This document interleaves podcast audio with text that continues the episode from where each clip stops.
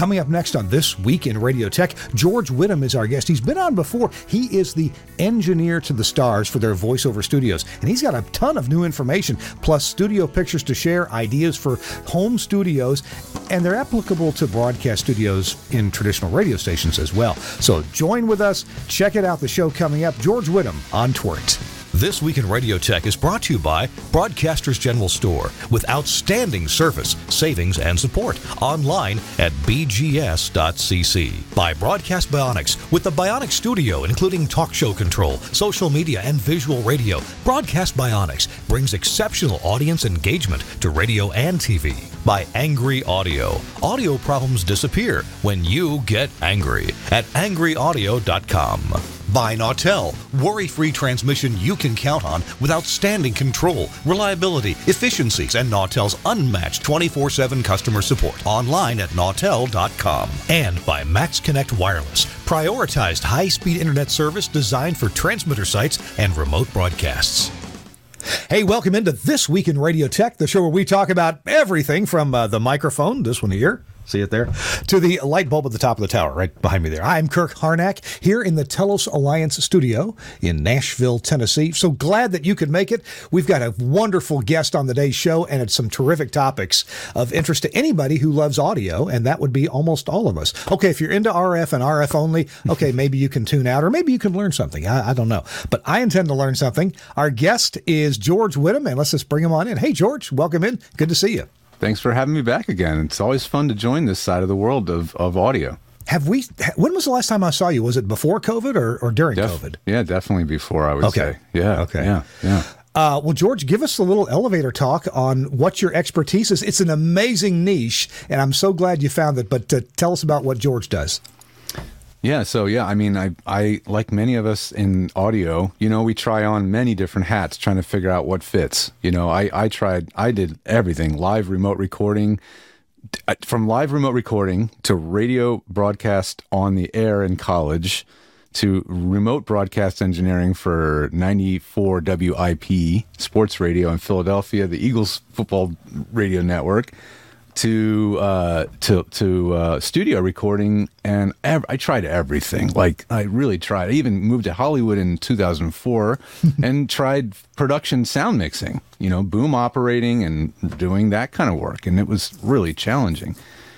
All that led to, through different connections and different folks I met along the way, to to finding a niche in the voiceover world. Um, when I got the when I got the incredibly lucky break.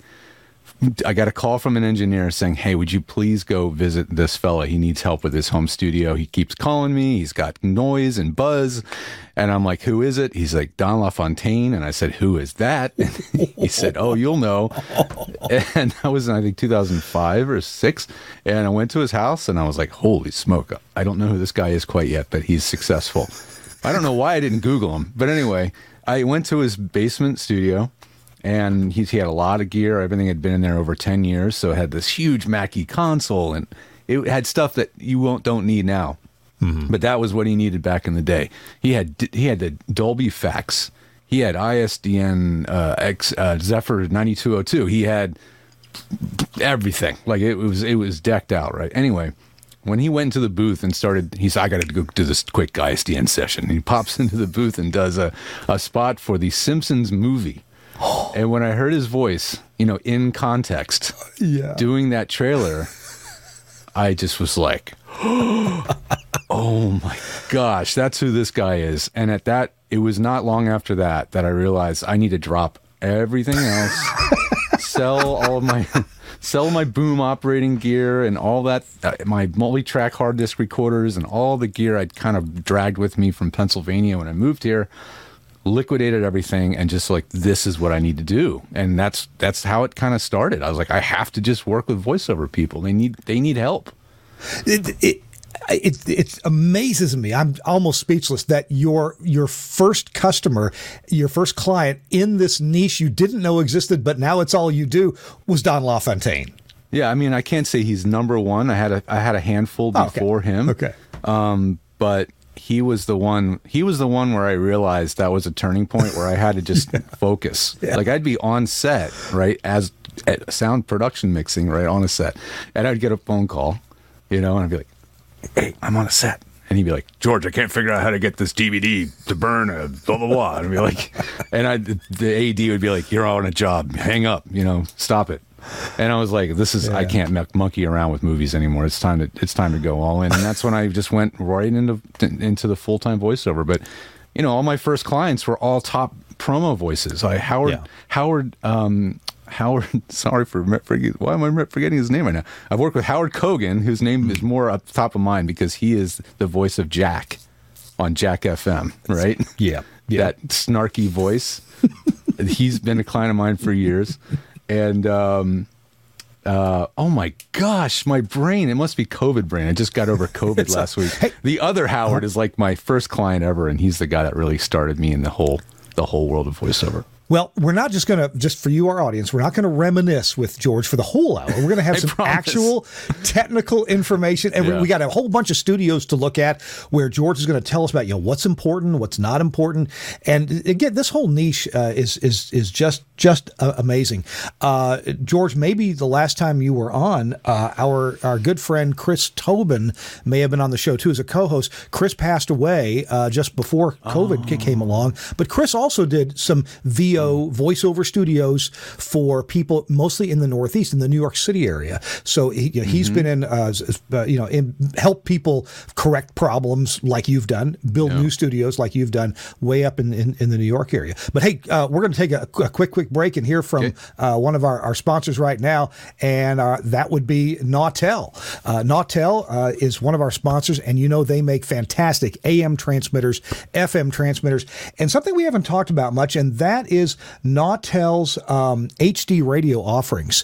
You know, a lot of stations implemented H D radio in the early days of H D radio, and then it seemed like it seemed to me that there was a bit of a lull. Well, now so many F M broadcasters have implemented F M translators, and the legal way for commercial F M broadcasters to feed an F M translator is with an H D radio signal, like an H D two or an H D three, and that's the legal way to make that happen. Well, so many broadcasters are taking advantage of that. That H D radio installations, from what I can see, are back on the rise again, and Nautel has not been asleep at the wheel. They have been coming up with new products to help make that happen. In fact, at a couple of my stations, uh, one in Mississippi, one in American Samoa, we are implementing H D radio for the purpose of feeding a translator. And I got to tell you, in Samoa, not much happening in H D car radios there. A lot of their cars actually come from New Zealand and Western Samoa. So, uh, but in Mississippi, we're going to be feeding a translator with it, and certainly there'll be uh, some plenty of cars that can get it too. Although a lot of those folks don't know it yet. I think we'll be the first H D in the market. Anyway. Uh, H D radio implementation from Nautel is a cinch, and it really, really works well. Well, their their H D Multicast Plus product is amazing. It's the import and the export in one box. You can use it as, as an importer, you can use it as an exporter, or you can do both at the same time.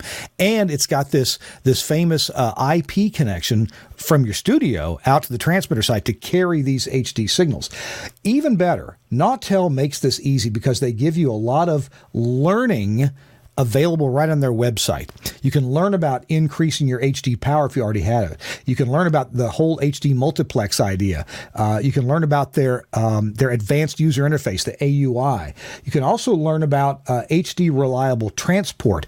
Uh, that's something that my employer, Telos Alliance, has worked with Nautel on to prove out and show how well that it works, your radio air chain also. And so Nautel is a great uh, resource to go to. Um, yeah, they do have a resources tab, but you can find find out about their A M, their F M, and their digital radio offerings, plus all the resources of white papers, books, videos, uh, and webinars, all on the Nautel website. So let me encourage you to go there, nautel dot com, and take your pick of all the things you want to choose from. Watch out for their Transmission Talk Tuesday uh, roundtable discussions to come back in February as we wake Jeff Welton up from his sleep.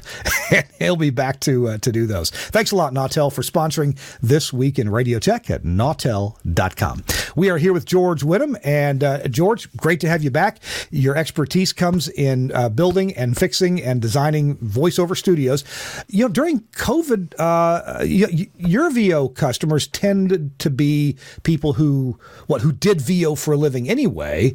But during COVID, we sure got a whole rash of people doing more voice tracking for radio from home. Has have those people been a, a part of your consultancy? Yeah, it's it, the folks that were doing a lot of the stuff for radio, I think were some of them were used to doing it, and then a lot of, and then a few folks that I knew that were going into stations and doing that work from uh, had to do that work from home. Typically, the engineers at that station came up with a kit that they brought home with them that they would record into the automation and do all that. Oh yeah. Um, the I, I had a client who is with um, uh, ninety-four point seven The Wave, you know, mm-hmm. and she had to do that. She had to learn how to make all that work. You know, it was a little intimidating for her. So, um, in the same vein, but in a different vertical, different industry, you know, we had all these animation voice actors who live in Hollywood, work in Hollywood, drive to the studio, just like a regular acting gig. You know, that's that's their life. And all of a sudden, there ain't no studio to go to. They have to do it at home. And I got calls from the most variety of different styles of actors, ages.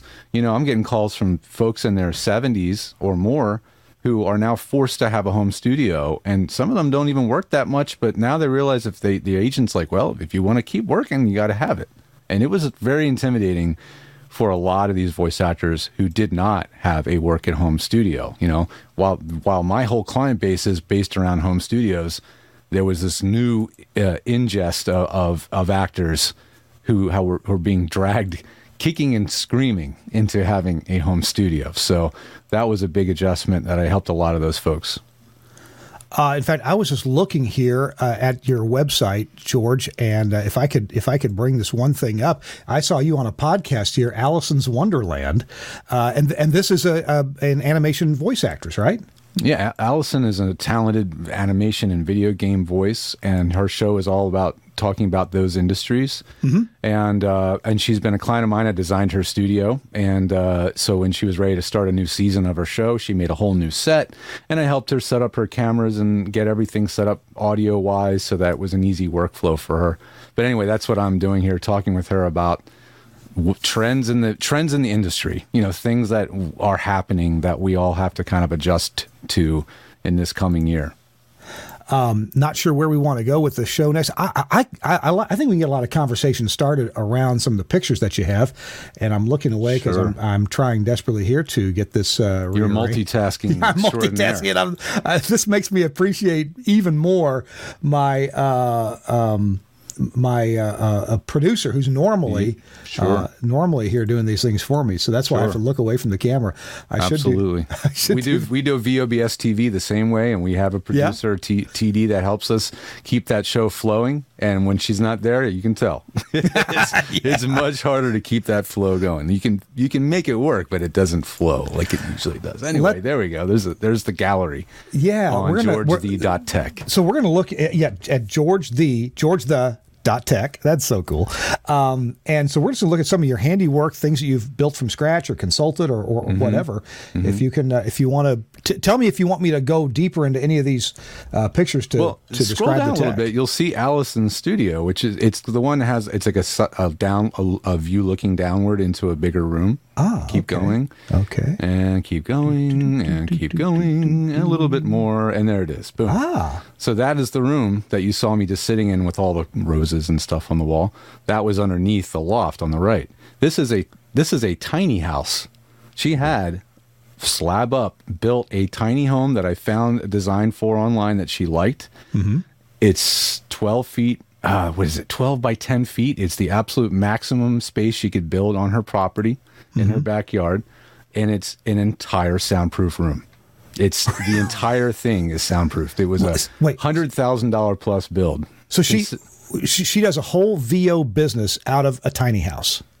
Yeah, I mean this is in this is in the backyard behind yeah. her home in, in Toluca Lake area. Okay, and uh, we, we we treated it and built this thing to to be a, to allow her to work anytime, no matter what's going on. It has double sliding patio doors to enter, so uh-huh. it has like a mini airlock to give you that extra level of isolation. And uh, if you click on it, I mean, there are a lot of photos. You'll see it's literally a build log of the entire build. So if you flip through it real quick, you can see, I mean, this was a literal from ground up build. And I, I'm I'm the designer on this, you know. I'm a, like a designer consultant, oh. and then the contractor's coming in and doing. Oh, there's some video interspersed. You, you don't have to watch that, but uh, there's detailed photos of some of the issues that needed to be fixed. I love to log as much as we can and keep a record of the whole process. But you can see it's like it's a building inside a building. You have an outside building, uh-huh. and then you have an inside building that's the interior frame that the inside is a, a constructed on. Even the loft is not attached to the outside of the building. Really? Everything is on the inside of the building. It's literally a room in a room. So, a so building th- inside a building. This is actually dead quiet then, isn't it? It is really quiet. The, on- the only look, those windows, they were over-engineered. They, they, they shipped them in, and I said, we don't need four panes of glass per window, but thanks. Oh, but okay. That was we'll the windows it. were crazy over-engineered, but it's got lots of glass on all the windows, and then it's got an interior and exterior window assembly. So mm-hmm. you have one assembly on the outside, one assembly on the inside. Everything is doubled up to create that isolation chamber that uh, you need to to have an entire room be soundproof. And there are very few folks out there that will that will invest at this level for a voiceover studio. But as they say, if you have the means, it is so choice. Oh my goodness! Oh my it's goodness. Really amazing. Yeah. Yep. You want to talk about some of the gear that's that's here? Yeah, well, so when this studio was installed, she was still using I S D N pretty consistently and using an Avalon seven thirty-seven preamp, which there are still folks who are, these are in their studios, they love them, um, and uh, and that was just the basics of what she's using. Now Nowadays, uh, you know, it's been eight, nine years, now the studio is centered around uh, Universal Audio Apollo. And I have many, many, many studios built and based around the Apollo now because it's one of those pieces of gear that I've been learning on. I've been training myself on it for eleven years, you know, like since it came out. So I take it as like I know every little idioc, idi- idiosyncrasy, every little weird thing about it. And I figured out every way to hack this thing to make it work in a voiceover studio. This okay. is music production gear being shoehorned into, into a voiceover well, studio. And how are those th- tasks really, really different? What are some of the key points that makes music recording different than voice recording? So in the music context, it's all about multi-track. You want to bring in a whole bunch of signals, p- print them, have them there so that we can manipulate, edit, and mix them later, right? That's right. what music recording is all about. And so a device like Apollo is centered all around doing just that, multi-track. What we want to do in broadcast, and when I say a voiceover studio is broadcast, mm-hmm. it's not live to air, but it is live to another studio or it's live to tape, right? You're recording mm-hmm. and you have other elements involved in doing so. Mm-hmm. And that involves, you guys all know the word, mix minus. yeah. You need sure. s- sometimes several mix minuses to have a fully equipped voiceover recording studio so that you've got a mix minus for your studio monitors, a mix minus for your headphones, a mix minus for the recording track itself, a mix minus for the the communications channel that goes back out. That used to be I S D N, but whatever technology that you're using, all these things require their own mixes. Yeah. And that requires a lot of aux sends. And most of the gear out there isn't suited to do this. It doesn't have the flexibility. It doesn't have the routing. And you're always, you're taught, basically we had to do it like the old days. We had to have a big analog desk yeah. with at least two aux sends and a couple of buses. And you needed this big giant mixer just to do all the, you know, signal routing. That's all it was doing, was just bussing things from here to there, right? Now that can be all done in a digital domain, you know, and the, and the Apollo uh, has the flexibility to allow that to happen. And I can literally rewire the thing internally to now do that job perfectly. You know, I can say, I don't need these seventeen channels. I only need these two channels, and I want these inputs to go to these channels, and I can rewire it entirely. It's it's very flexible. Wow. And wow. Okay. Okay. I, I, I can see where it's, yeah, somebody really doing V O works. I sometimes I think of a V O studio as literally a microphone, a preamp, a little bit of processing, and a computer, and maybe a really reliable hard drive. That's, uh, and that's really the basics. I mean, the mm-hmm. basics of what most voice actors will need, especially the folks getting started doing self-record, self-directed work um, is just a good mic, really good acoustics, a low noise floor, and um, a reliable computer. You know, I'm I happen to be a Mac fan. I you obviously Windows works if you have a system built properly for audio production. It works fine, but it you need a system that you can rely on. It's consistent, and you get the same sound quality day after day after day. That kind of consistency is super important. And so, in a way, it's almost like you're making a broadcast on-air studio in a very miniature, condensed format in a home. It's it's kind of like that, right? Because you need that level of sound quality and consistency. So h- help me understand something here about your business. Is this the Apollo you're talking about, or some other? That is the one? That is the very same. In fact, I have one. I'm I'm actually using one right now for the show. Okay, so I, I'm sorry. I looked at this and thought it was basically the same as every other U S B interface, but you talked about things you can do internally to it. What makes this such an amazing box for for your use? The magic is the part you can't see. Uh, can I show you something really quick? Sure, can you? Yeah, let's try this. Let's choose share screen. We'll do a Chrome. We'll do a window. We'll try this. I can only show one of these at a time. Well, we'll just do this first. Here, here is the console, right? So this is the console interface for for the Apollo Twin, right?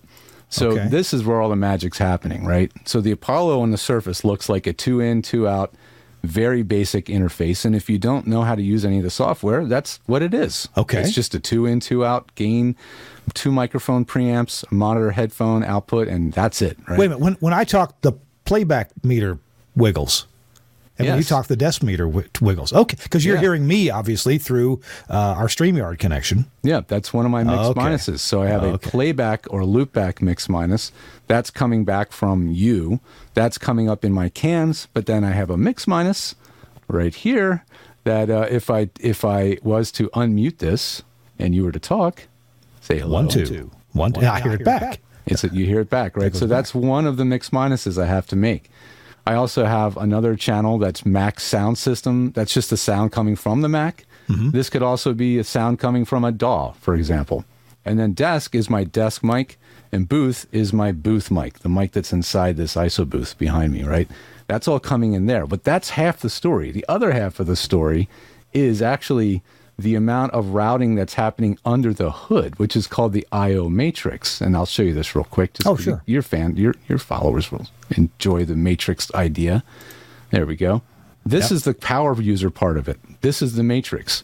In other systems, they might call this the busing or the mate. Uh, the in broadcast, you have all these signal matrices, right? Yeah, or, or routing. We might routing. call it routing. Yeah, this yeah. is the router, right? This is a router, and I can completely customize the routing to do exactly what I want it to do. The default is not anything at all. What this looks like, the default is every single channel is an input on the Apollo. Okay. I don't want an input on the Apollo on every channel. I want an auxiliary mix to be input one on the Apollo, okay. so I can create my own mix to send out. And that's what I'm doing. I'm manipulating, and I'm also manipulating the outputs. So instead of the default outputs being the speakers, now the default outputs are a fader on what's called the virtual channels of the console.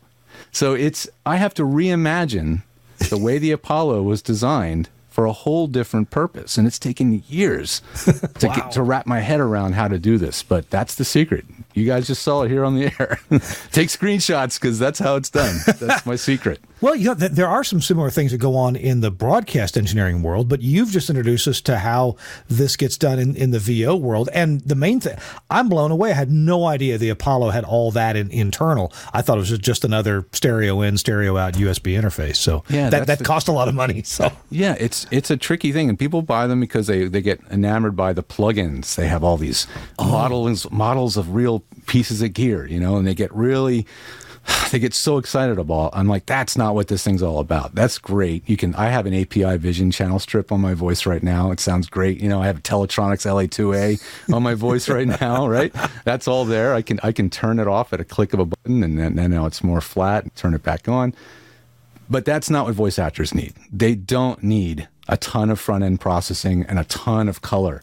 They need clean, low noise, zero distortion recording. That is the key.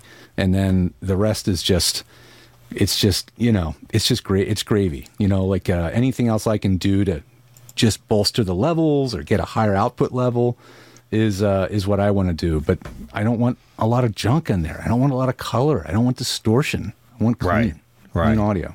You want it to be the voice actor, but you want it to be the best at that. No, no, nothing irritating. Get rid of anything that's that, that's not yeah, complimentary. Nothing, nothing distracting. Yeah, you know, yeah. if you hear a voice and you go, "Oh, that sibilance is distracting," yeah. or "That mouth noise is distracting," or whatever. That's that's the stuff I'm I'm paying attention to, and then it's trying to control the luffs, right? And in the voiceover world. Mm-hmm. Nobody knows what the hell yeah. that means, right? So I'm constantly pounding on people like, pay attention to your luffs. Try to c- come in around minus twenty. That's kind of where we've coalesced around, kind of like the average delivery l- level for auditions, you know?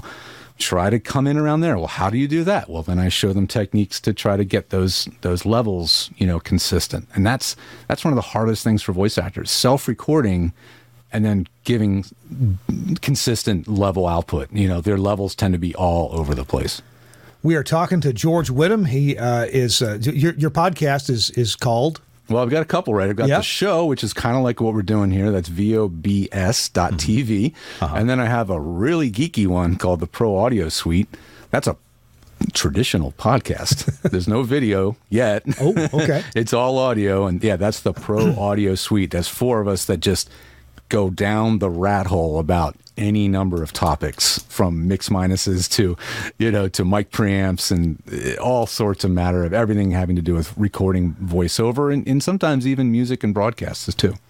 We're talking to George Whittam, and we're going to be back with George in a minute. We're going to hear, hopefully hear, uh, maybe a you know a story or two about some unusual situations or interesting problems to fix. Uh, George may review a couple pieces of gear he's liking a lot uh, lately, including, well, the Apollo he just talked about.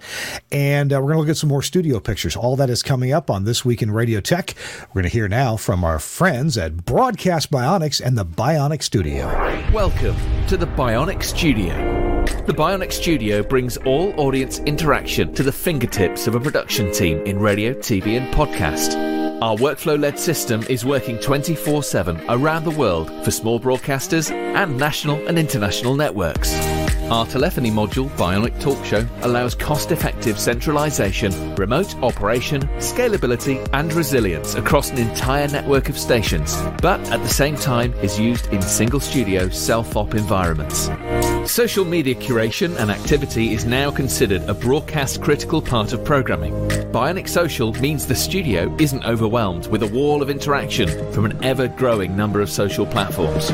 We combine S M S, M M S, and email, together with a speech-to-text service for listeners using smart speakers. We enable studio teams to curate, filter, and display all platforms in one place, and post text, images, and video content to multiple platforms in one operation.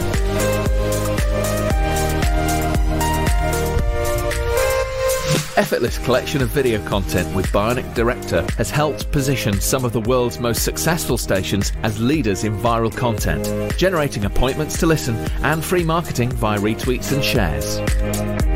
Bionic Contest enables end-to-end tracking of on-air competitions, live reads, and prizes.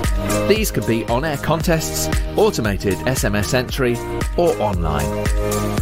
Anywhere and Skype T X for Radio brings high-quality audio and video contribution into the studio with ease.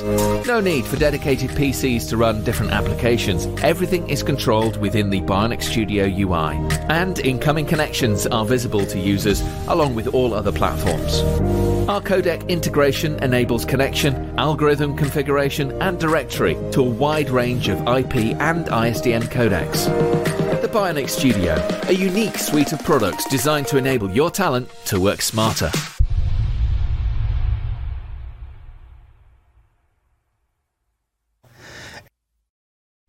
Hello. Thanks so kindly to Broadcast Bionics and their sponsorship of This Week in Radio Tech. They've got amazing things like Camera One, Phone One, and a whole Bionic suite of, of stuff. Check them out at bionic dot radio or bionics dot co dot U K.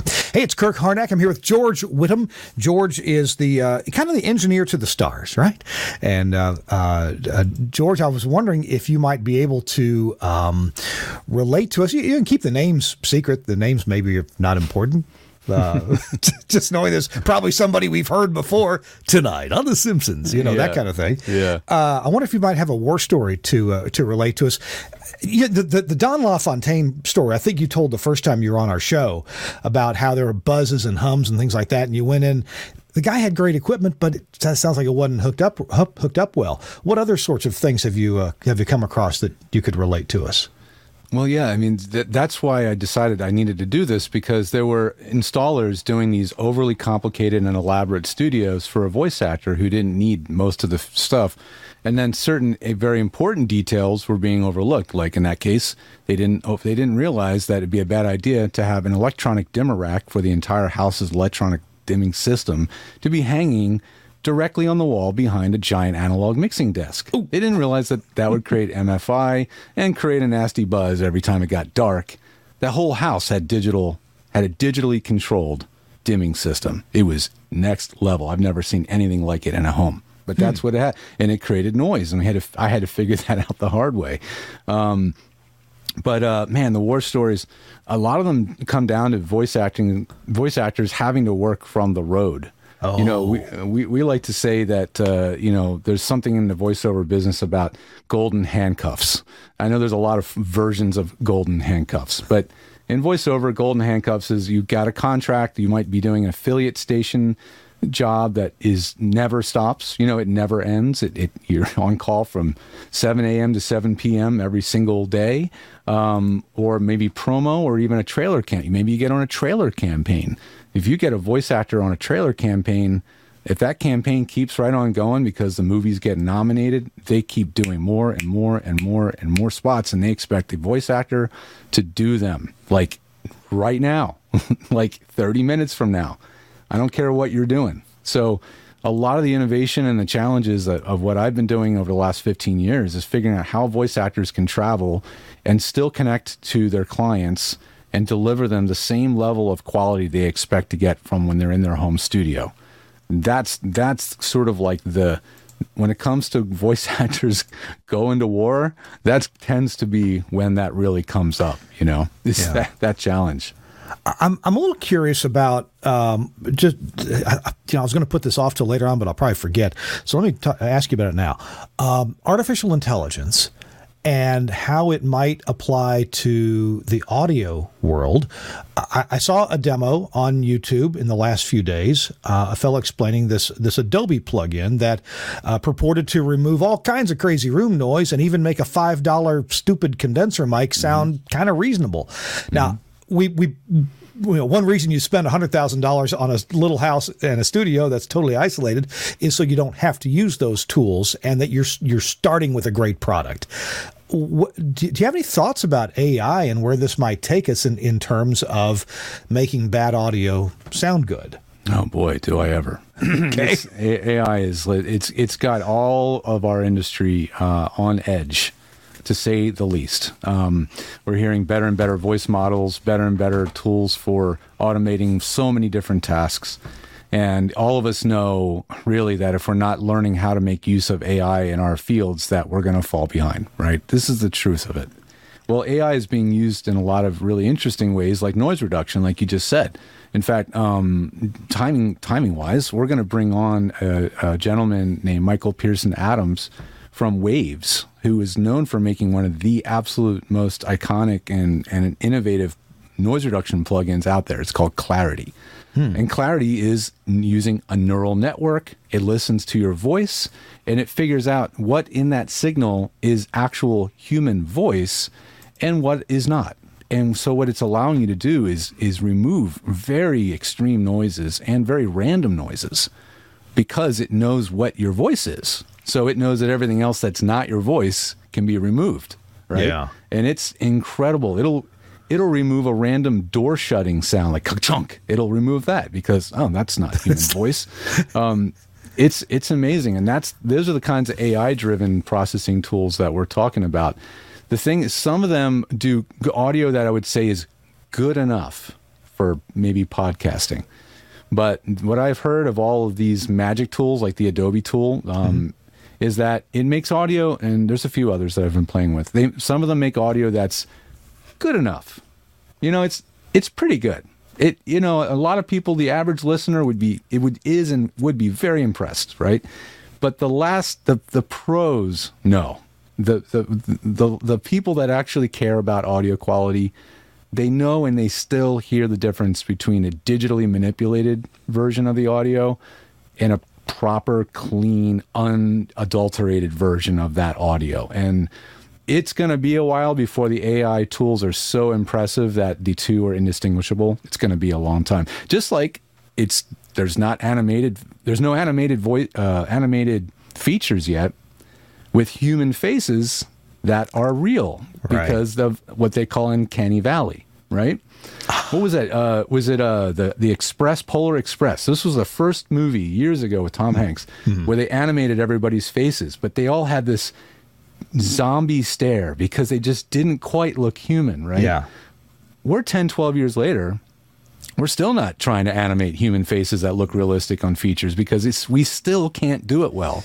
And the same is going to be true for voices and other things. There's going to be this uncanny valley that's going to continue on for a very long time. That's an interesting phrase, un- uncanny valley. But we we know that that if if something animated looks is is trying to fool you to thinking it's real and it's and it's not, especially a human face, it gets creepy. You know? That's right. It, it, it, that's right. Yeah. It's, it's a little easier with voice, obviously, because there's there's a visual component's not there. Yeah. But and but the closer you listen to it, the more you'll notice it. It's like anything else. The more discerning you are, the more you will be wanting to continue to hear live, real human performance. You know, we still have orchestra scoring stages at Warner Brothers. Mm-hmm. We don't have a guy. Yeah, we we do have. Um, Uh, who's that amazing scorer, that the German guy that does everything nowadays? Why am I forgetting his name? He, he this guy has synthesizers that can do everything, right? Yeah. But yeah. at the end of the day, he's still going to bring an orchestra in and score with real instruments, real humans. And well, and, you know. and I, I may be speaking from literally twenty-year-old knowledge here, sure. but it's the difference between a drum machine and a live drummer.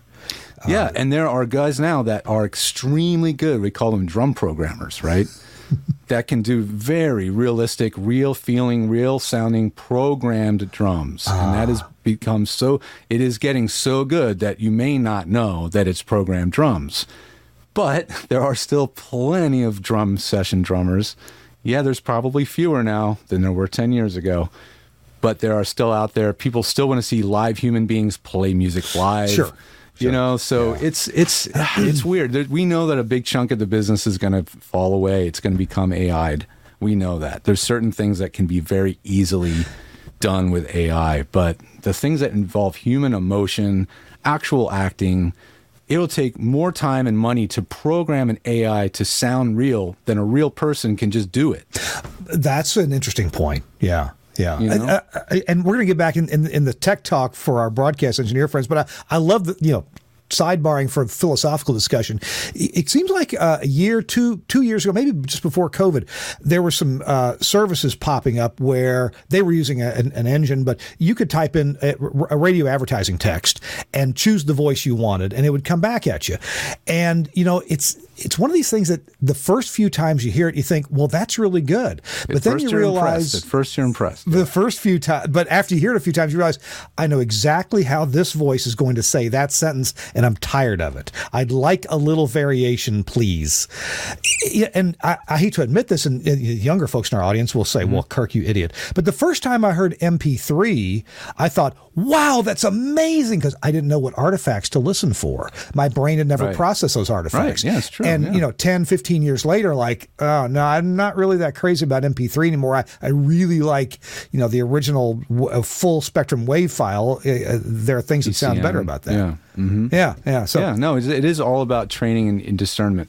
The, the good news is that I think that the thanks to you know things like the Apple AirPods, mm-hmm. good sounding earbuds are becoming more common, mm-hmm. right? So I think more and more young people. My daughter's thirteen.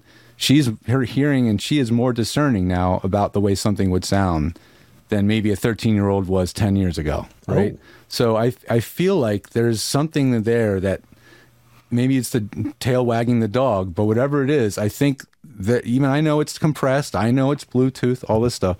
But at the end of the day, my daughter would rather put on a big pair of headphones that go over her ears and plug in with a cable to her to her phone than uh-huh. any of this other stuff because I think she notices the differences. She may not know why, but she can hear it. And I think that's a good thing, is that more kids can get access to better sounding headphones now for very inexpensive, and they can hear things that we couldn't hear as well without spending a lot of money back in the day. That's an interesting uh, uh, thought uh, concept, because I, you know, ten years ago, uh, uh, my, my ex's daughter played me some music from her little flip phone, and I thought, that sounds just terrible. It's, how'd you get that on your phone, sweetie? Well, I held my phone up to Claire's phone and played and recorded. You know, oh my gosh, wow. Mm-hmm. Okay. Um, and we all did that. I recorded the radio well, yeah. with, with a boombox sitting in front yeah. of a speaker when yeah. I was seven or eight years old. I, I didn't have, a, I'm, I'm a little older. I had a Craig brand cassette recorder, you know, mm-hmm. just a little portable. Hey, um, you mentioned headphones. Um, on a recent show, you talked about your new headphones for twenty twenty-three. Uh, you want to tell us about anything new you've right discovered? Which I'm not using right now. Um, yeah, I'm I'm using my, my old standbys right now. It's the uh, the old Biodynamic D T seven seventy Pros. I've loved these since I was doing radio broadcasts. I just they're just so comfortable. They're like pillows on my head. I love them. I love the way they sound. But I've been the, trying other things, because headphones, like everything else, there's constant flow of new ones. Yeah. Um, one company that I've been dealing with some of their products uh, through our podcast sponsorship is Austrian Audio. Hmm. And these headphones from them, these are the X. Uh, Hi, H I, dash, X fifteen. This is their entry-level headphone, right? They okay. go way up from here. This is about a one hundred twenty-nine dollars headphone. So comfortable, first huh. of all. Like super, like really soft, plush, deep ear pads. Really nice, pleasing E Q. Not overly boomy. It's got enough presence that you can really hear detail, but not overly so. And um, and these are, are are a really nice option. They have much higher end ones, you know, in the three hundred dollar range. But yeah. I tell you, these these are like these are these will replace your Sonys. If you've been tired of wearing the same Sony headphones for twenty years, give these give these a shot. I think you're going to be amazed I, I, by I couldn't help but notice that there's a big L and a big R uh, right. inside. And, and uh, what you know what I see? No more arguing with the jock over which is the left and the right. It's pretty plain. Right. Yes, exactly. How, why? How, how? How many companies don't do that? Like, make that clear. Well, there's a little tiny L somewhere, right? That's a little. And then it's got see. a lot of them now have these interchangeable cables, which right. if your jock damages or rips the cable out, they turn around and it rips out of the thing. You can replace the cable. So that's definitely you want minimal. You want replaceable cables on all your headphones. Um, I've also tried a pair of headphones from a company called One More. Hmm. Um, uh, that is a Bluetooth headphone. I was blown away with how good it sounded for being Bluetooth and being, uh, you know, it's got a very similar sort of ear cup design to this one. And um, One More is a very interesting niche, little weird hi-fi budget company that sells direct. So, you know, it's very much word of mouth, but they're, it's spe- literally spelled one, the number one, more. That's the brand. And they make some really interesting stuff. So ah. I've been trying a lot, a lot of headphones, but at the end of the day, I put these back on my head. Uh, every single day when I'm at my desk, these Biodynamics. You know, one thing that we have in, in broadcast, I would imagine you, you might have in V O work as well, is um, people who have worn headphones, cranked them up really loud. Heck, I've been to stations where they used a Crown D seventy-five amp for the headphone amp, and uh, the jocks are hard of wow. hearing. And so you crank them up very loud, and you get the squeal, the feedback between the headphone and, and, and the mic. Do you ever Absolutely. experience that problem? Well, yeah. I mean, I have a few clients. I go to their studio and I'm like, "Let me test out your gear." I pick up their cans and it immediately feeds back with the mic as I, as I, as the headphones pass by the microphone, and I put and it's like, like that. As they, I'm like, oh "Holy gosh. smoke!" You know, and you know, these are usually voice actors that have been doing this for twenty plus years. Yeah. And the worst is the ones that have been doing it like this for twenty years, one ear on, one ear off. Oh. That that ear that they've been using for twenty years mm-hmm. is severely damaged, like hearing-wise, like a lot of hearing lost. So um, I've been some of them I know that I've encouraged to try in-ear, in-ear monitors. Um, if they can find something comfortable enough for them to wear, um, you can run lower S P Ls, and it keeps out all the background noise. And, uh, you know, I think they're a good idea as a, if you want to try something different. But, man, yeah, headphones have caused a lot of hearing damage for folks. Well, let me sure. ask you, in-ear monitors keep external noise out by physical activity, by blocking it. Um, what about noise-canceling headphones? I remember years ago I bought my first, uh, I think, I guess they were Bose. Probably Bose, huh? Uh, noise-canceling headphones. Yeah. And I remember just being able to listen at lower volumes, and, and it was perfectly satisfying. It, it, but but I, I'm there may have been some coloration of the audio, and I was adjusting audio processing. But I could do yeah. so in a noisy transmitter room, adjust, you know, the, the Omnia or the Orban or whatever it was. Right. Do, you, do you have any thoughts about the the uh, accuracy of noise canceling headphones?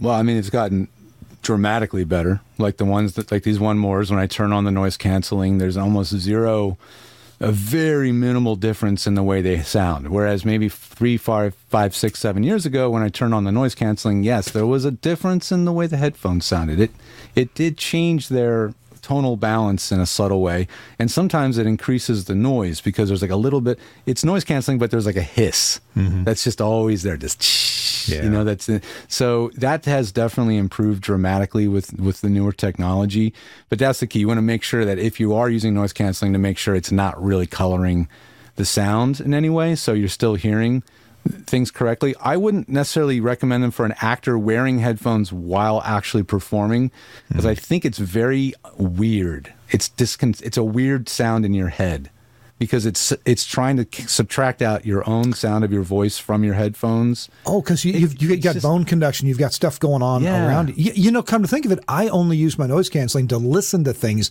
right. never to speak. Yeah, I, I don't know if I would ever recommend a noise-canceling headphone for tracking or for, you know, for actual performance.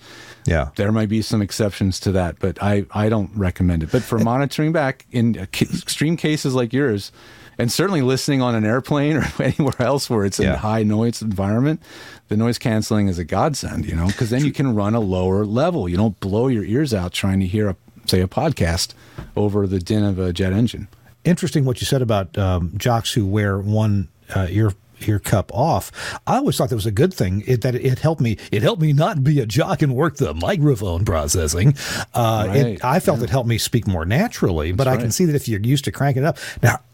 Do you find people are uh, your talent that you work with tend to be left-eared or right-eared, or do they? Hmm. Because, for example, I'm wearing this little earbud right here. I'll take it out. Yep. I, so I can't hear you right now, uh, and I don't think it's very loud. But I, I don't want to. I personally don't want to wear headphones. And if I put it in my right ear, I feel like it just feels weird. I feel like my cognition is not as high. Sure. Because when I hold my phone up, when I do anything, it's the the left is preferred. Yeah, that ear. Me. That ear is like in your the way your ear and your brain are are connected. They're, uh-huh. they're trained for that purpose. So now you move the thing to the other side. And it that, that ear isn't trained. That part of the brain isn't trained with that ear. It just doesn't work as well. You, yeah, so I'm, I'm left-handed. I it's, if I put this in my right, right ear, it's about as comfortable as me throwing a baseball with my right hand, which I wouldn't normally do. That makes total sense. Absolutely, yeah. Mm-hmm. Whatever it is, you can always damage your hearing if you're not careful. That huh? is for sure. I'm sorry. I'm so, oh, that's a bad joke. I'm yeah, sorry. Like in your case, you're using that to monitor me, but you're not using it to, to monitor yourself. Whereas I'm using yeah. my headphones to monitor myself the way like a jock might want to monitor themselves. Right. Because right. I'm not saying that's a good habit. I, if I was a voice actor, I, I would not recommend doing that. Yeah. But because I'm broadcasting, I kind of like to hear the way that I'm actually sounding coming out in the air. I want to hear how much the compressor is compressing. And I, you know, that's the engineer side of me wanting to hear that as I'm talking. Boy, um, I started an A M radio, and you know, I, there were probably three compressors between me and the transmitter, and I and I wanted to hear you'd, you'd work your voice, and unfortunately, the result oftentimes is we talk like this to kind of modulate the, uh, uh, yeah. the compressors along the way. Voice anyway. Actors who transition out of radio to V O, it's uh-huh. a very long, difficult transition mm. on the, on the whole. It takes them a long time to train them. My, Dear longtime friend in the business, Bo Weaver. Mm-hmm. He yeah. will talk about this. He's done it. He's spoken at conferences. Anybody who'll listen, he'll tell you what it's like to make that transition, and that it takes a lot of acting coaching. It takes a lot to take that radio out of your voice. You know? Yeah.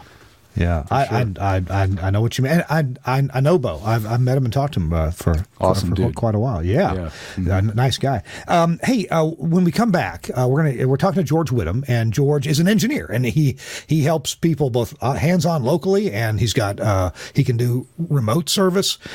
He and his staff uh, for people specializing in voiceover studios.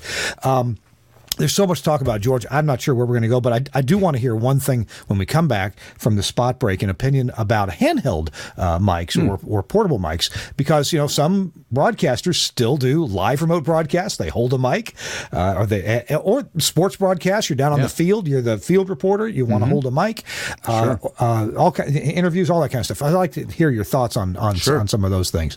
Uh, hey, it's Kirk Harnack. We're doing This Week in Radio Tech live from the Telos Alliance studio in Nashville, Tennessee. Tennessee. And I want to uh, bring up Angry Audio and a product that some of George's uh, clients could probably use. Let me. I like find this a... company. I think Angry Audio is really cool. I love these small niche companies that come up with problem-solving devices. Well, th- really cool. th- this one is the Bluetooth audio gadget, and this lets you put your smartphone, you know, uh, on the air, so to speak. And sometimes, Ooh. hey, you're doing a podcast, maybe you did an interview on your smartphone just by holding it up, right? And uh, and and you don't have time for the file transfer. You can't figure out iCloud and how. Just please let me get my file. Well, yeah. you know what? You can play it back live through the Bluetooth audio gadget. And there's what it looks like. It's got a little Bluetooth antenna on it. Mm-hmm. It's easy to pair up with your phone. There's a pairing button on there. One of the buttons on the front is spring activated, and you can you, you activate it. It goes into pairing mode. You pair it with your your Bluetooth mm. on your on your phone, and this is this is what's cool because it, it. I mean, other devices do this too, but this one does it really well. They make it, it a pro tool. It's not yeah. consumer grade. It's yeah. pro grade. And, and and part of what makes that is that it, it really knows the difference between putting a phone conversation, a two-way conversation through its audio inputs and outputs, and just a one-way playback from your phone. So if you've got an interview you want to play back, it plays back in the highest possible quality using uh, aptX uh, or A A C on the iPhone as the codec be- between the two. But if you're putting, a, if you want to conduct a phone call and put that on your podcast, flip, you know, just open your, turn on whatever your cell phone. Hook it to this, and, and then let's see if we got it. Oh, yeah, here's a picture of the back. I'm You've looking got, at it right now. I'm, I literally know somebody that needs this. Ah, well, there you go. There you yeah, go. Absolutely. Uh, it it has uh, it has a, an A E S digital output on it, but it, mm-hmm. but then it also has uh, analog input on X L R and fully balanced uh, analog output on X L R. Power nice. supply is built in. There's no wall wart. Yeah. Uh, it's it's it's fully approved. It's available, you know, in in one fifteen volt and two thirty volt. Uh, um, voltages. Nice. Uh, and you, if if if you if you have a phone that still has a three point five millimeter headphone jack on it, you can you can connect it directly up, and you just use this as a balancing interface between your phone and your audio console. So this is really professional. Very useful. I've talked to so many people who love this Bluetooth audio gadget. You get it from Angry Audio. You can go to angry audio dot com. And I got to tell you, I'm so lucky. I'm so lucky. They're just down the street from me. I say down the street, I mean a twenty-minute drive. And uh, I was just in there uh, a couple weeks ago uh, talking to the owner, Mike Dosh, and uh, and his, uh, his uh, helper, wife, A J. And wow, what a great little business that they have there, making amazing Amazing things. And if you wire with Studio Hub, which many people do, they got the full Studio Hub line there, the dongles, the adapters, the cable kits, and, and all that. So check it out from Angry Audio, angry audio dot com. Hey, I also want to mention our friends at MaxConnect Wireless, because MaxConnect, uh, the MaxConnect group, they can do so much for you, including and especially uh, the uh, MaxConnect Wireless device. I got one right here, and I've also got uh, John Takach with Radio One to tell you about it. With all of the recent cybersecurity attacks against large corporations, we were looking for a product that would give us the ultimate security at our transmitter sites and as well as with our broadcast equipment. MaxConnect fits the bill very well. Its greatest security feature is the fact that it gives you a single static I P address. Using this single static I P address allows us to close hundreds of open ports on our firewalls across the company and restrict access to only the MaxConnect I Ps. This has greatly reduced our exposure to the World Wide Web and made us much more secure moving forward. It has also given us the ability to expand as needed in a secure fashion. uh, benefit about MaxConnect Wireless is even if you're in a crowded place with lots of people, let's say a stadium, and everybody's got their phones on, they're doing their Facebook updates, checking their Twitter, making phone calls and FaceTimes, you still get bandwidth because the only people with a higher priority packets than you have are first responders. So this is amazing stuff. It works even in high density environments. You get your bandwidth. And I have personally used MaxConnect in a couple of emergency situations to keep stations on the air, uh, streaming, and even literally on the air, keep their transmitters running because their S T L was an I P S T L. And, uh, you know, when, when the cable company r- breaks your cable, you got to do something else. So Max MaxConnect Wireless can can get that done for you. Thanks, uh, thanks a lot, MaxConnect, for sponsoring This Week in Radio Tech. In fact, it was this one right here. This this kept W E V L in Memphis, Tennessee, the volunteer station there, uh, community station, on the air for a whole week and during their um, fund drive, during their pledge drive, too. Hey, we're here talking to George Whittam. Uh, he is uh, the uh, engineer to the stars. that's another. St- that's another tab in my browser now. The MaxConnect. Oh yeah. yeah, yeah. Because I, I have clients like talk about being road warriors. I have uh-huh. a client who has a one of those diesel pushers, you know, the big tour buses types, you know, campers. He's got a, a mast. He puts up a mast in his campground, so he gets the best L T E out of anybody. Yeah. But this takes it to the next level because of that prioritization. That's that's the key. Yeah, it, it's particularly good. I, as long as we're mentioning it.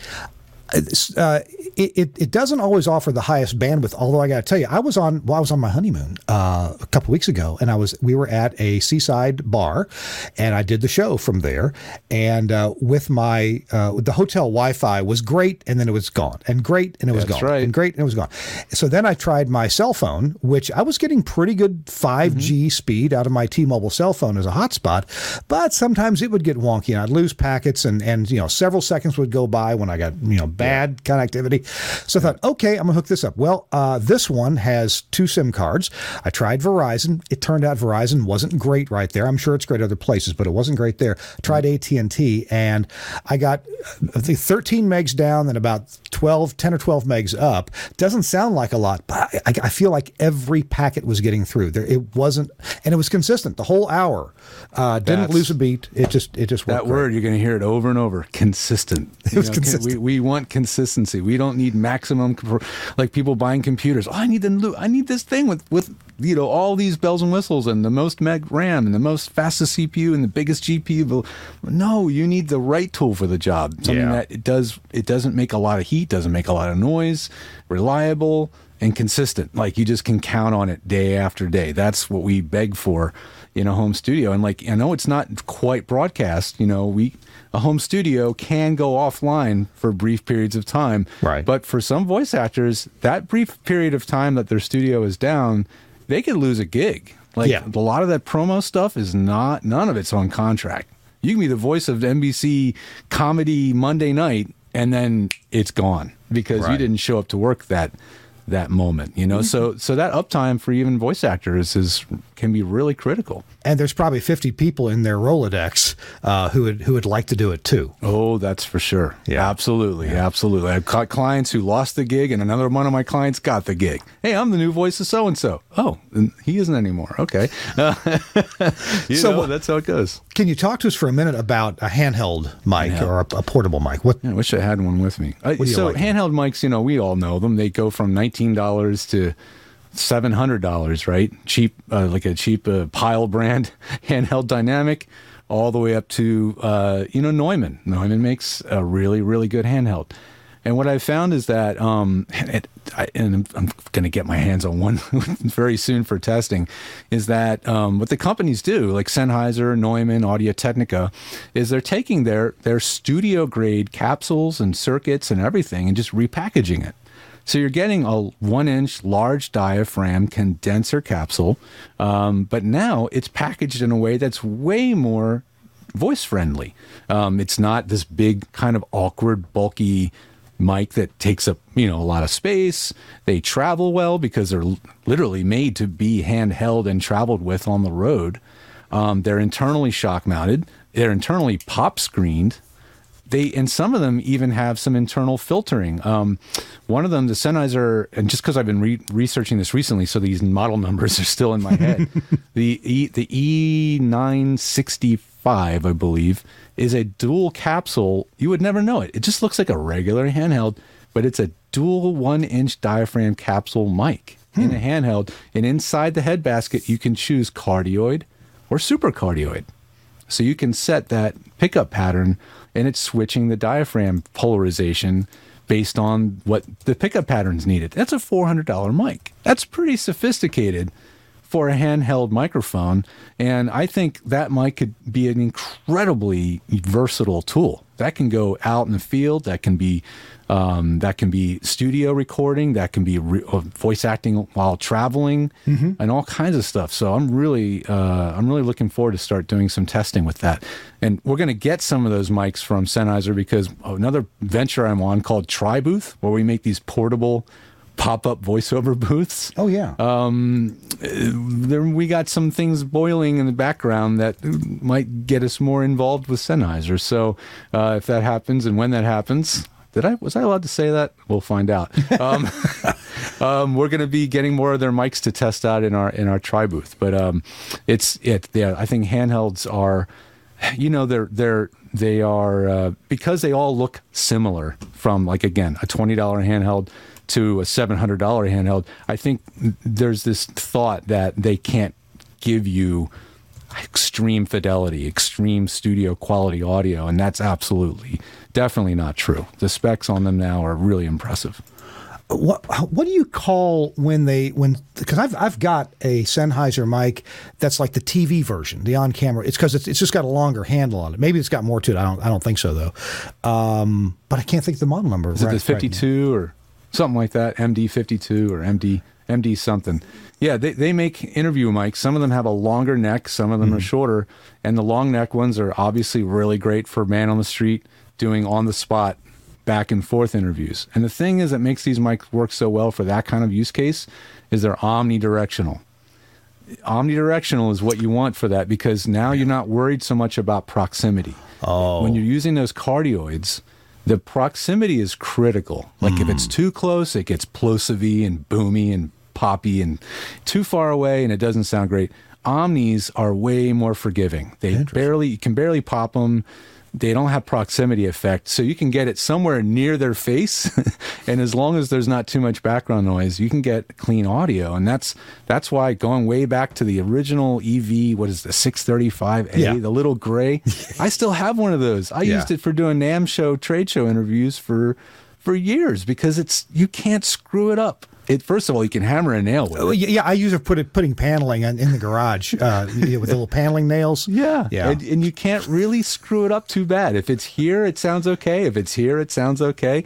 It, yeah. You know, it's not sensitive to that. So mics for the purpose is definitely something. I would not use those high-end condenser cardioids for, like, a, a man on the street interview. That would be a, tough. A few years ago, I saw a behind the scenes video of interviewing President Obama, and uh, uh, the I forget who the interviewer was. It may have been Bill O'Reilly. It may have been somebody else. But they were going to interview President Obama, and they had these presidential chairs that were uh, old and expensive and quite valuable. And and and but the mic they used was, it looked like the same mic I'm using. Looked uh, like a Sennheiser the, shotgun? The, or? Yeah, the Sennheiser uh, uh, M K four sixty-five. Yeah. And, and they, they clamped them to the armrests. And mm. so they were just out of camera shot. Mm. Uh, and, and of course, yeah, I, the, they would have had to stay in a pretty, you know, small area, but I don't, you know, in a presidential interview, you're not going to be bouncing around so much. Sure. So you're going to be sure. very, very proper, prim, and, and respectful. Yeah, and the mic has to be predetermined. Which way is the actor? Which way is the, the, the, the interviewee? Which, which way are they going to be looking? Which yeah. way are they going to be facing? Because as soon as they do this, They're off mic. They're off mic, you know? yeah. So, so that's that all has I, to be planned I, out in advance. I'm pretty sure they angled the chair so that the, the they had to look a certain way. Right. And I'm pretty sure that when you go in to talk to the president, you don't move the chair around.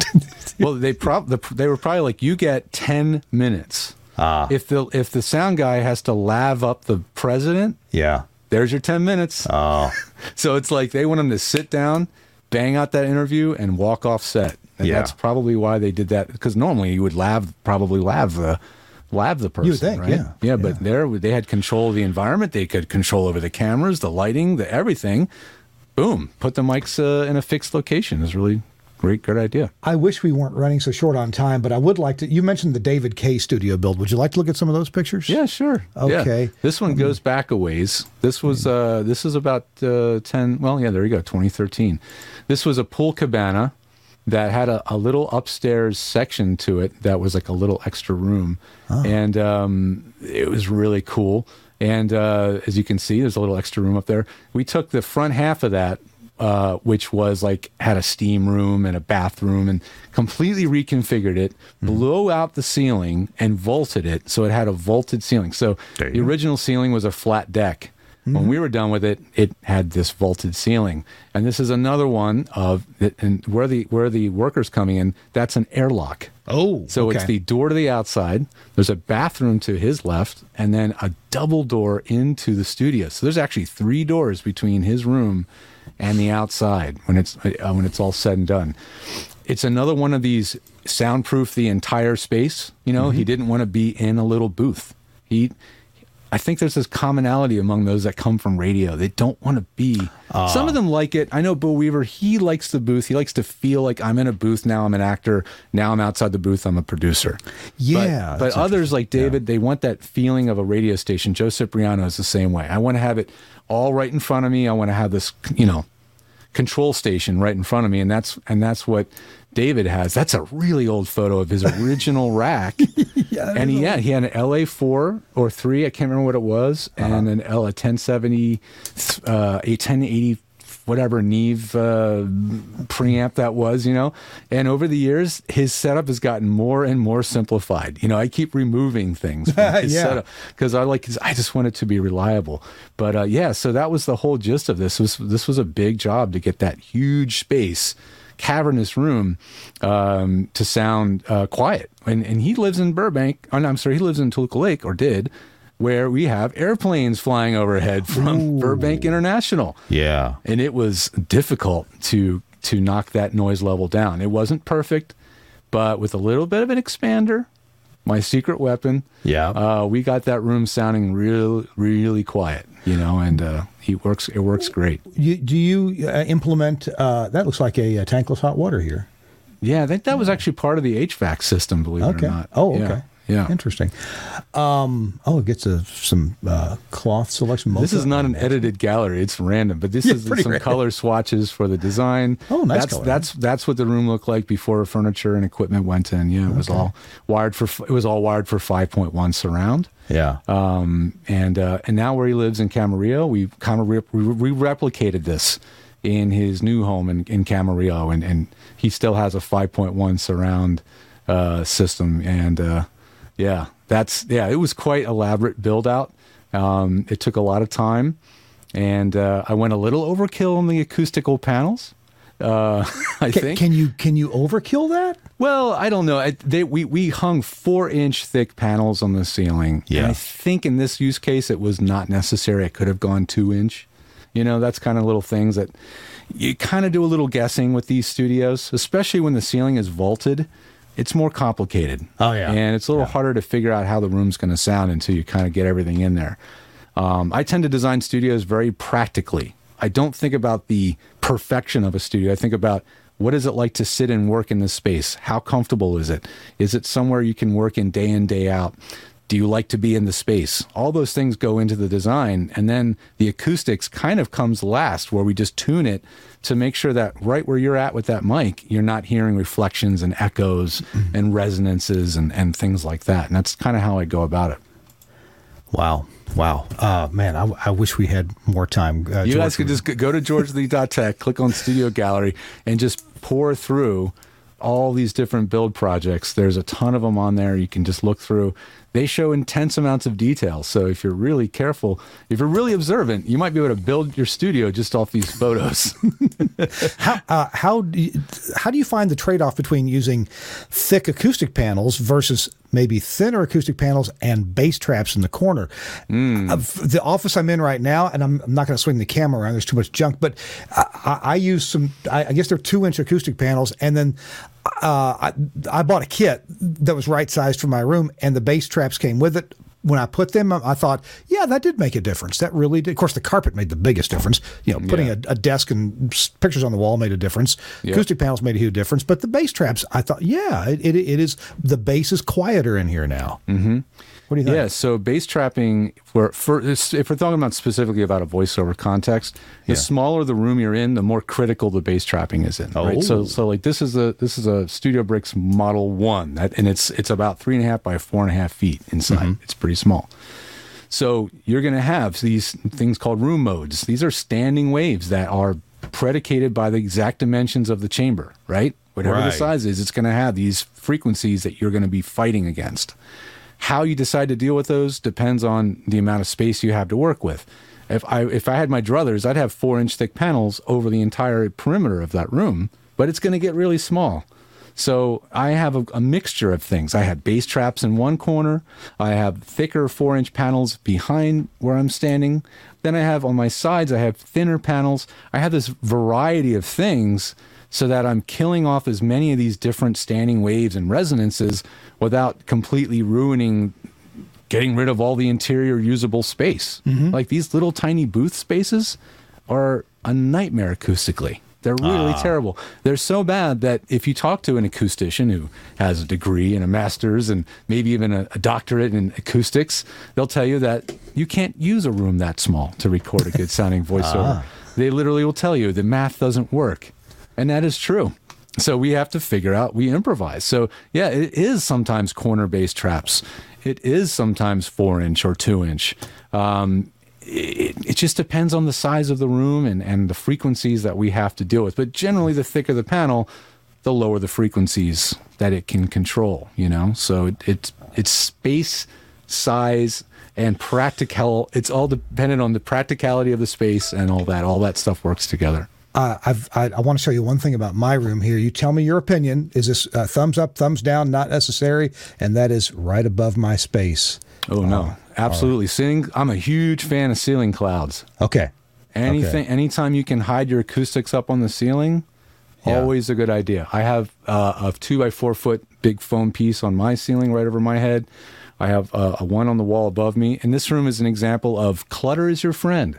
Yes, right? It is. It the is. More cluttered and more stuff that's in there, this shelf over here full of gear, and there, I, my closet's full of clothing over here with the door open, so oh, yeah, that's sure. absorbing sound. Yeah. I have a futon, right? I have a yeah. rug.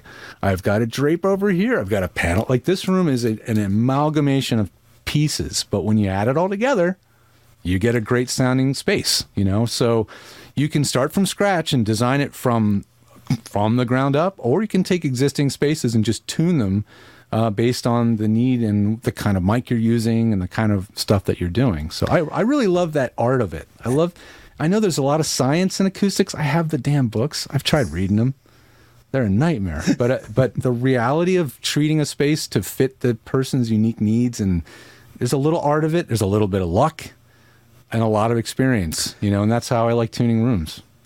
We are talking to George Whittam, uh, and we'll have all the links in the show notes, and we're going to be right back in a minute with a final thought from George after this word. And uh, and, and some of George's uh, customers, uh, clients probably use this. It's the Vox Pro, and you can get your Vox Pro from Broadcaster's General Store. Let's hear from Saint John. Hey, what's happening? Saint John here, coming to you from Command Central, and wanted to tell you about the absolute best partner you can have in radio.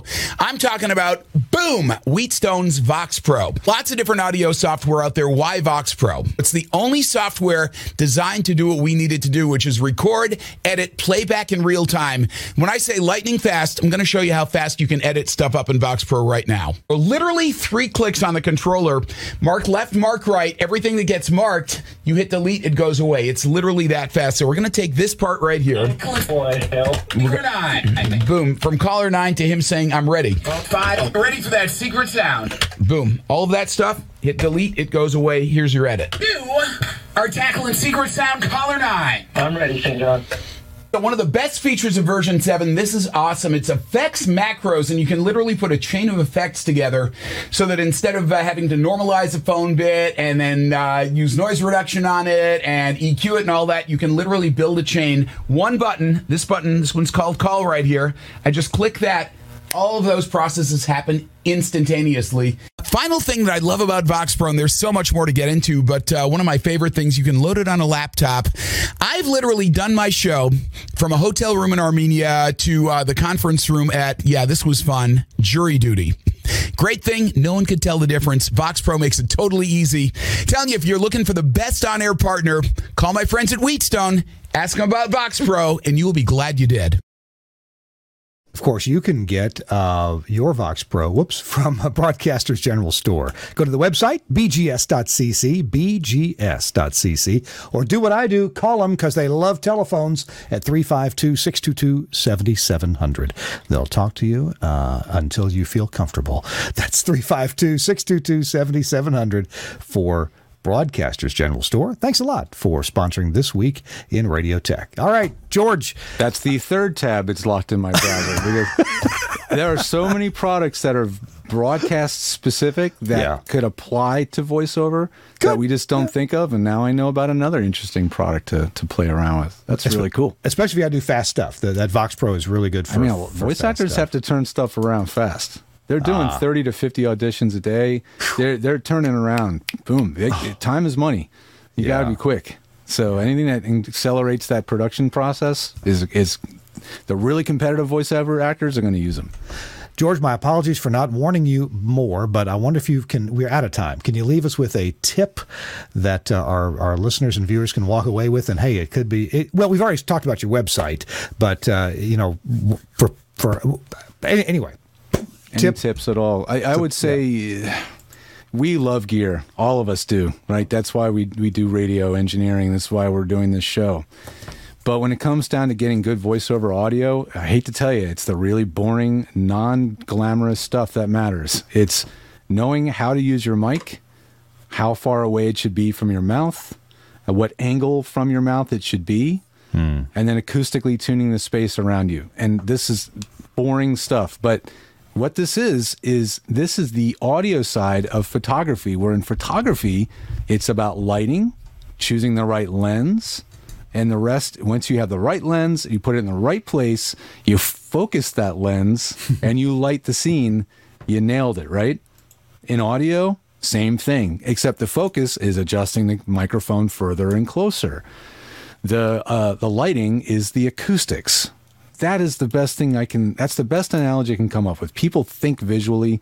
Audio is harder to understand. If you think of it that way, it might help you. And you start realizing how incredibly critical those little details really are. Most of what I do day to day when I consult folks on Zoom is literally tell them where to put their mic. And when they do that, it's like they bought a brand new mic. They're like, oh my gosh, if I had only known, I wouldn't have had to buy another mic. Well, the mic you already had was perfect. You just didn't know how to use it.